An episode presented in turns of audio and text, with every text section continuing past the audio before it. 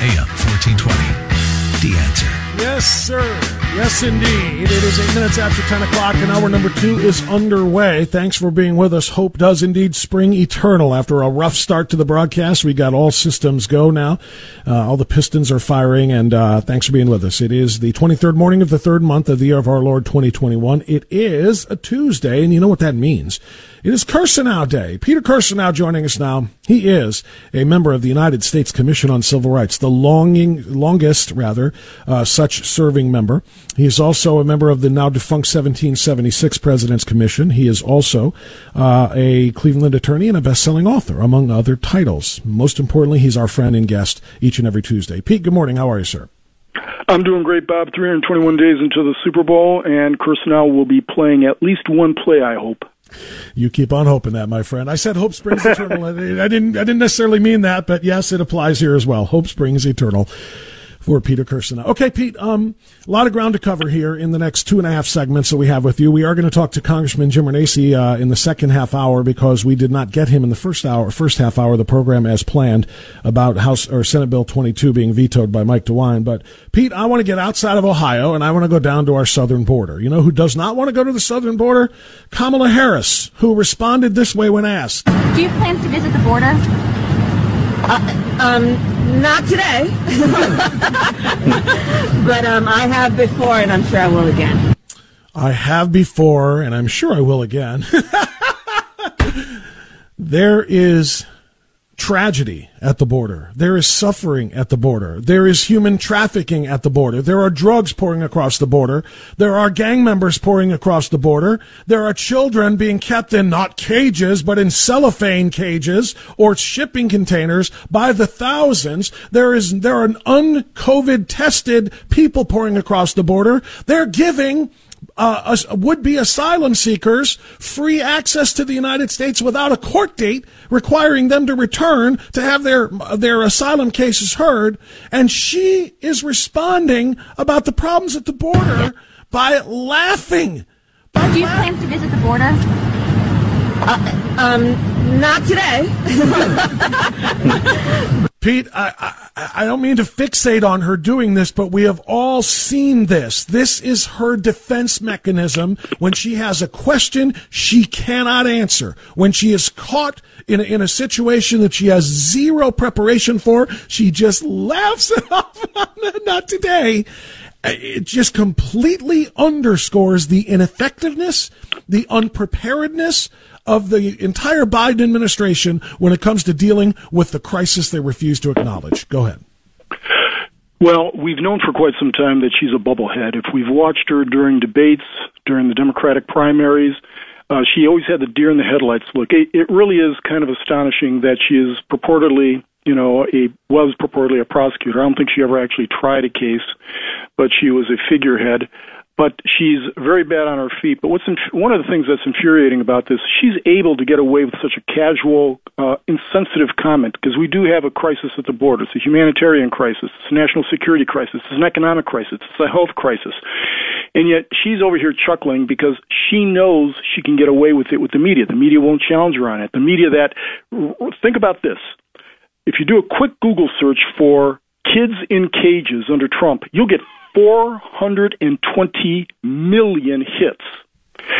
But they are completely missing in action, meaning the media, when it comes to a far worse situation at the border right now. We had kids in cages under Trump. And remember, those so called cages were all built under the Obama Biden administration. But media doesn't care about that, of course. But right now, if you take a look at what's going on at the border, Trump had during, during the height of the problem with kids on, on cages, which was at the beginning of this uh, administration, the media went nuts because they found approximately 2,000 kids who had been detained in so-called cages that, by the way, were built by the Obama administration.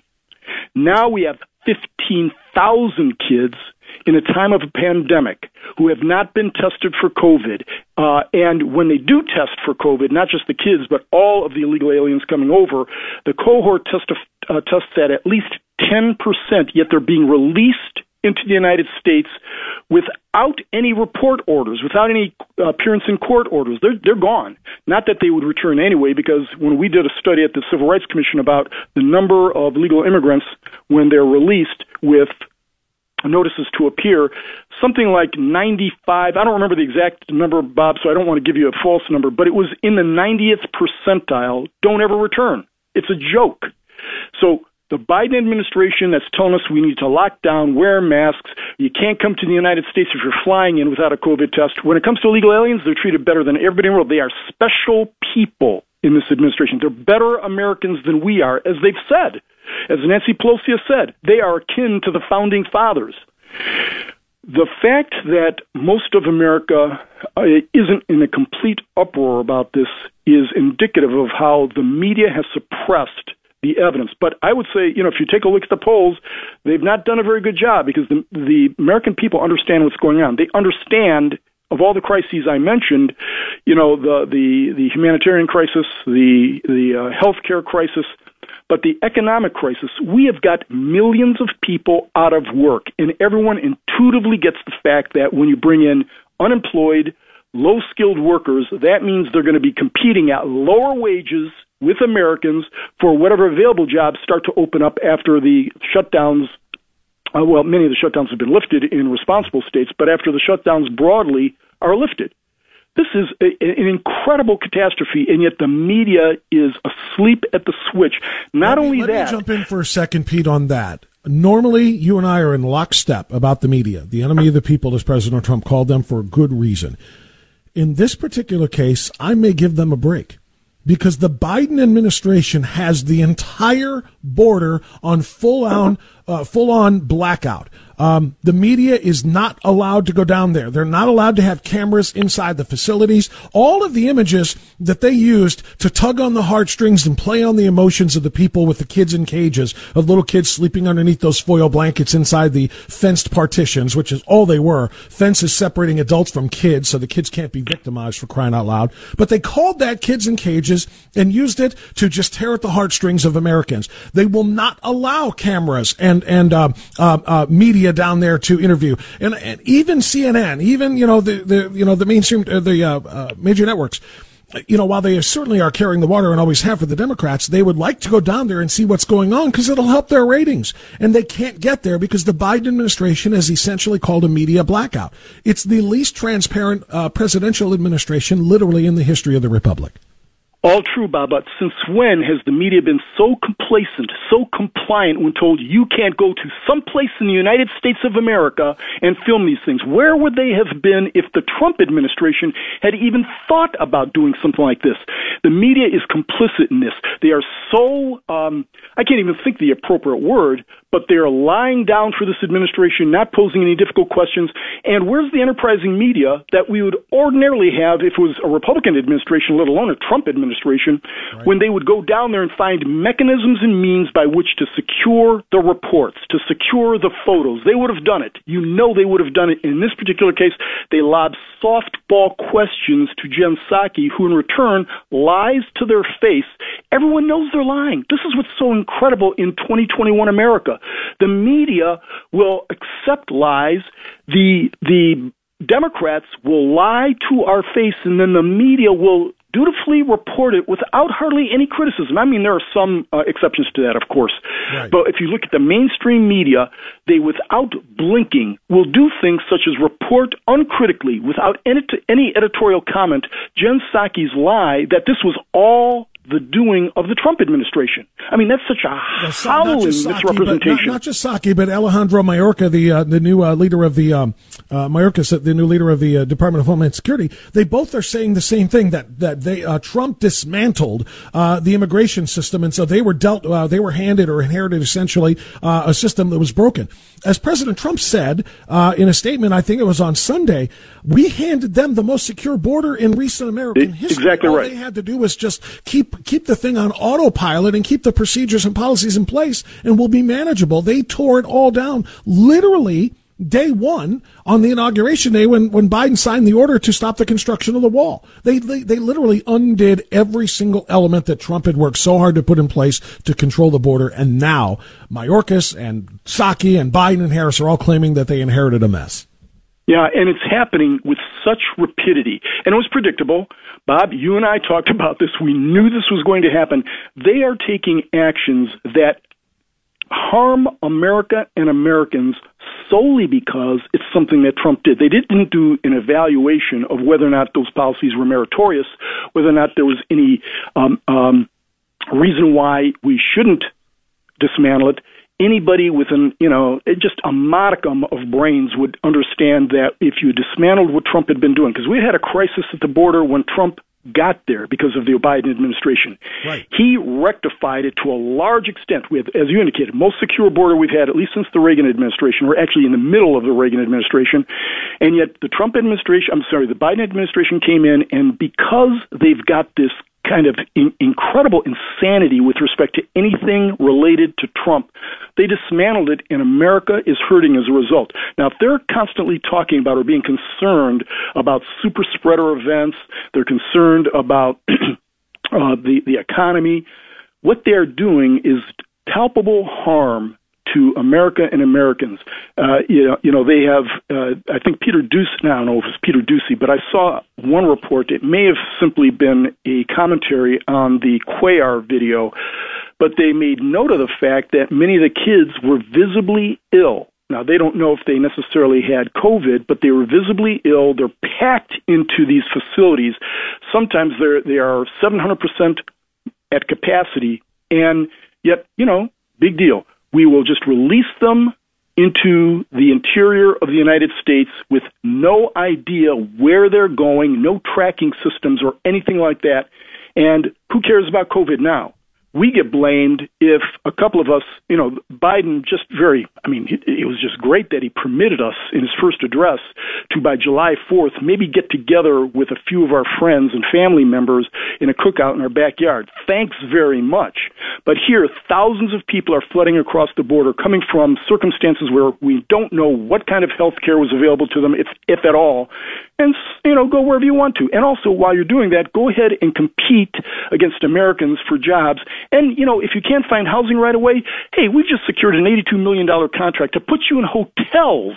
We will put you, illegal aliens, in hotels at taxpayer expense, but we won't pay for hotels for National Guardsmen that we place around the Capitol because we want to maintain this fiction that the United States is under siege by white supremacists. This is one of the greatest. Uh, I'm going to try to moderate my statements. I'm getting a little bit excited about this, but it merits it, Bob. I know it we are seeing one of the great travesties unfolding, at least one of the greater travesties ever unfolding at the outset of any presidential administration. Peter Kirsanow will come right back with us with more uh, right after this on AM 1420 The Answer.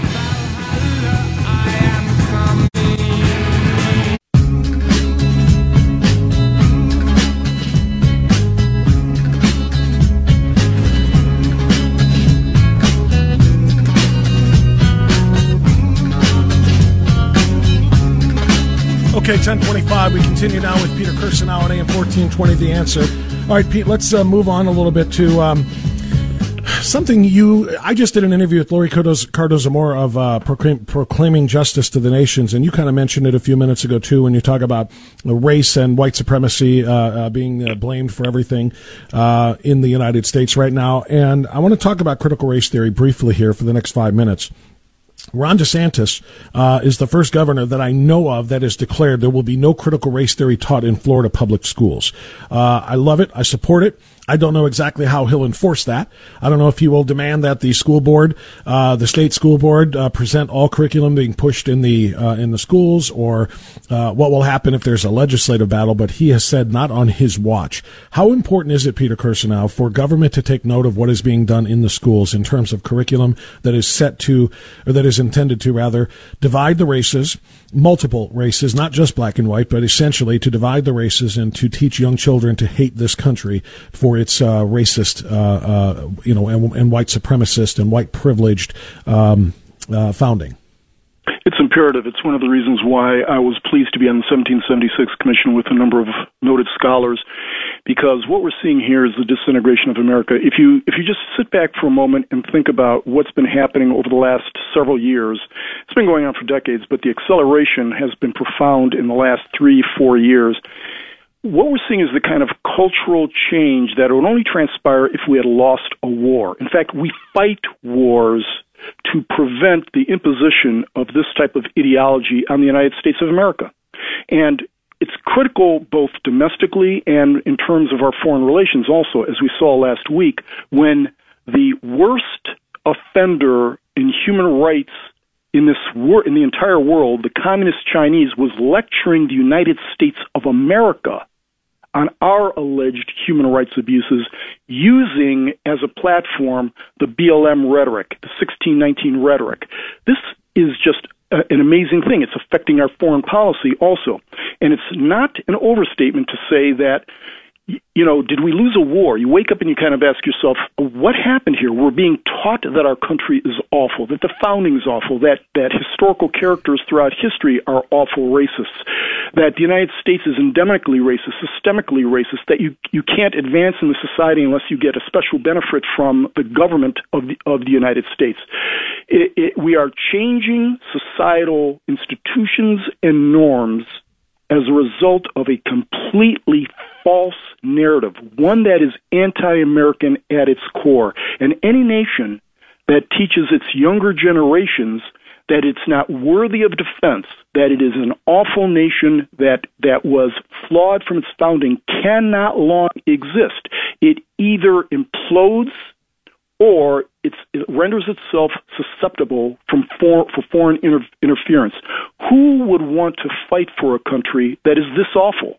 But more, but but just as importantly, why is our educational institutions? Why are there educational institutions? I guess I need more English education. Why are our educational institutions teaching our kids falsehoods? Every single governor, every single state legislator, every single person in federal government who cares about America should be up in arms about this and challenging this. Now, there are governors such as DeSantis, Noem, and others who are taking a very strident position, as they should, even more energetic, I would argue. Um, would that every governor had done this? I know of a number of citizens groups. I'm, I'm working with one myself that is trying to get the eradication of this poisonous ideology from our school systems. And there's legislation that can be drafted. I drafted some model legislation. I've sent it around to a couple of um, um, politicians that have been receptive to this. Um, it, there are a number of states who have at least initiated at one of in one of their chambers, legislative chambers, some type of legislation that would bar the teaching of it doesn't say explicitly critical race theory, but legislation uh, that would bar the type of teaching that would tell falsehoods about history, that would divide kids on the basis of race or any other immutable characteristic. There are a lot of ways that you can do this. Uh, at least according to one of the premier First Amendment uh, uh, scholars that I'm aware of, Eugene Volokh, he maintains that schools do not have unfettered license to go ahead and teach whatever they want to. The government can, in fact, restrict. Uh, in other words, it's not completely First Amendment um, protected. It can restrict certain pedagogy, uh, you know, with a rational basis. Mm-hmm. And this is more than a rational basis. This is a compelling state interest here. So you have to really wonder what is the left up to, but you don't have to wonder much.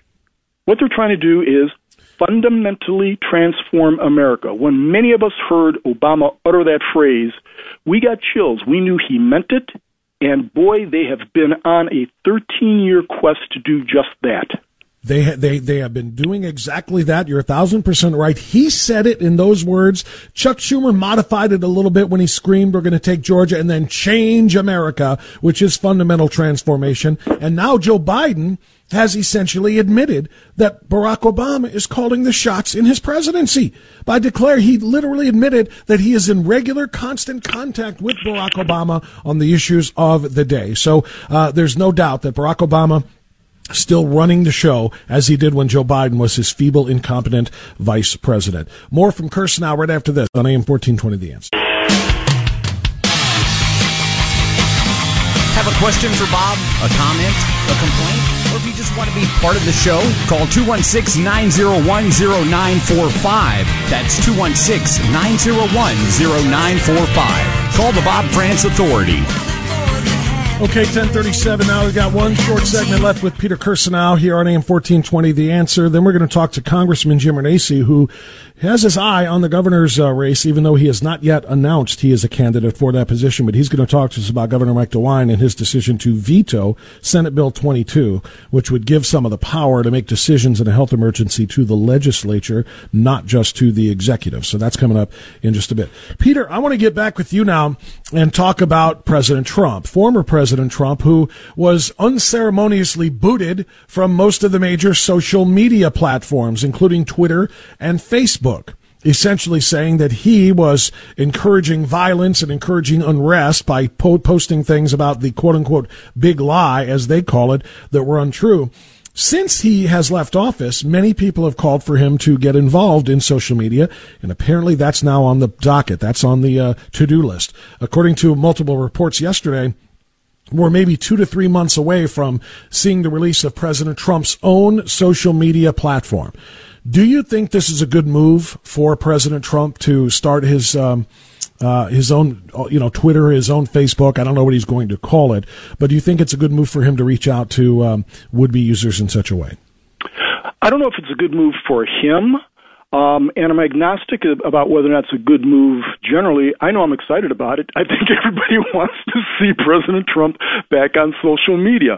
Uh, I do think it's important that there's an alternative to the big tech monopoly, which is uniformly hard left and which has deplatformed conservatives with impunity. I think it's extremely important from a free speech perspective, not a governmental free speech per- perspective. I think we've been, you know, much too myopic and only thinking about the government's restrictions on free speech and now we see that, my goodness, monopoly organizations can really have a profound effect on our free speech rights in ways that we could never have imagined even, say, 15 years ago. So I think it's imperative that we have somebody who has, well, look, he has a platform uh, in terms of appeal that's unparalleled. Even his enemies want to hear from him.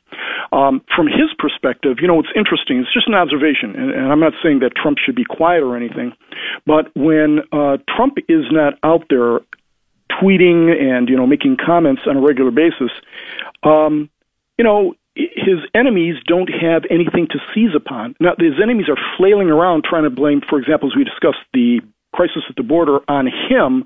But if he's not front and center and making comments to kind of resuscitate his enemies' uh, bile, then you know they have a hard time. They flail around and have got to come up with actually other excuses. Now the media provides them to them, or simply refuses to cover their failures.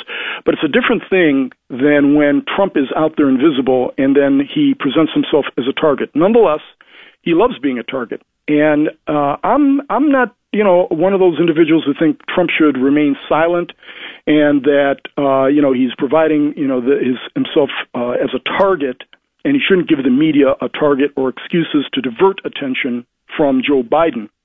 I think that we need alternate platforms, and what better one than one from former President Trump? You know he is going to get lots and lots and lots of followers or people who participate on his platform, and I think that's a healthy thing for for democracy. I will agree with the democracy part, and I will agree with the good to have another platform that isn't going to be monitored and censored by the leftists at Twitter and in the rest of Silicon Valley. I don't think it's a good idea for President Trump. Uh, yeah, and that's why I say, Bob, I'm, I'm I'm agnostic about that. I agree. I know you are. I agree. I know you. you are. I just I just want to give you another you know vantage point of it and get your response to it because the old adage of absence makes the heart grow fonder, I think is a thousand percent in play with Donald Trump. I think yeah. the more people don't hear from him, the more they miss him. And the more they watch Biden fumble and stumble, not literally up the stairs, although that's funny, uh, in a weird way. Uh, but you know, Biden's uh, policy fumbles and stumbles you know, the, the better President Trump looks by comparison. If he gets on a Twitter or his own version of Twitter and is constantly saying things that polarize people, that energize his base and get everybody applauding with the red meat, but that really frustrate and upset other people with maybe the lack of decorum, um, I think it hurts. I think if he really wants to expand his brand, either as a candidate again in 2024 or as a kingmaker, I think the less he's on social media, the better it is because we really miss the, the policies of the guy. Yeah, I agree. Um, you know, that's why I have some reticence about it. Um, there's that old adage of when your enemy or your opponent is self-destructing, get out of the way and let him do it. You know, Right. and uh, Trump has a way of stepping on his own message very often. It's a great message. We it turns out Americans actually like and love his policies Right. uh, to the extent if he lost the election. Okay, I'm, I hope the National Guard or whomever doesn't come after me for even speculating as to whether or not this election wasn't completely on, on the up and up. But let, let's just say if President Trump lost the election, then some of it may be due to the fact that he's given him, he's made himself a very, very big target, and he looms large over everything that goes on in this country. And I think by looming large, as opposed to actually injecting himself forthrightly into the debate, he actually can have much more influence. People like his policies. They, to the extent people didn't like uh, him at all, it was because of his tweeting, because of the negative implications uh, that were cast upon him from the media. Uh, and you know, I'm, I'm not saying that people didn't have good faith reasons not to like him, but you know, the, to the extent he didn't kind of pick at that scab, I think people look back fondly at the fact that hey, we had secure borders, we were respected across the world, our economy was the greatest in the history of the world. You know, all these things that he done that the Democrats are systematically dismantling. Stunning stuff. so raise all Trump of our taxes that he lowered for virtually all Americans. You know, Biden's now eyeing a three trillion dollar spending package on top of the two trillion dollar quote unquote coronavirus relief spending package. He's announced all kinds of tax uh, hikes that are going to impact so many millions of Americans. And yes, I think Donald Trump will be looked at very fondly if he doesn't get out there and queer up his own historical performance with messaging that might be a little bit less than palatable uh, for some. Uh, it'll be interesting to see how the whole thing plays out when he launches. Peter Kirsanow. Always a pleasure, my friend. Thank you. God bless. Take care, Bob. All right, you got it, sir. It's 1044. We'll get out. We'll come back in with former Congressman Jim Renacci, who's got thoughts on Ohio SB 22 and the current governor's impending veto of said legislation. That's next.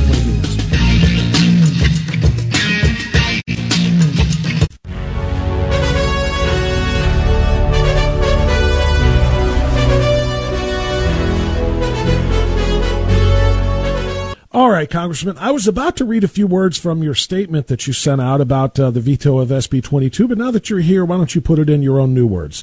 Tell us how you, what you think about Mike DeWine saying that SB. First of all, SB 22 would actually uh, would actually be in violation of the separation of powers. I think it's just the opposite. The separation of powers in Ohio's government uh, are being, you know, are are, are being uh, mangled, if you will, by Mike DeWine's ignoring of the of the legislature and of the judiciary when it comes to orders that they have made. So, what is your what are your thoughts on DeWine's uh, accusation that this bill actually uh, gives too much power to the other branches?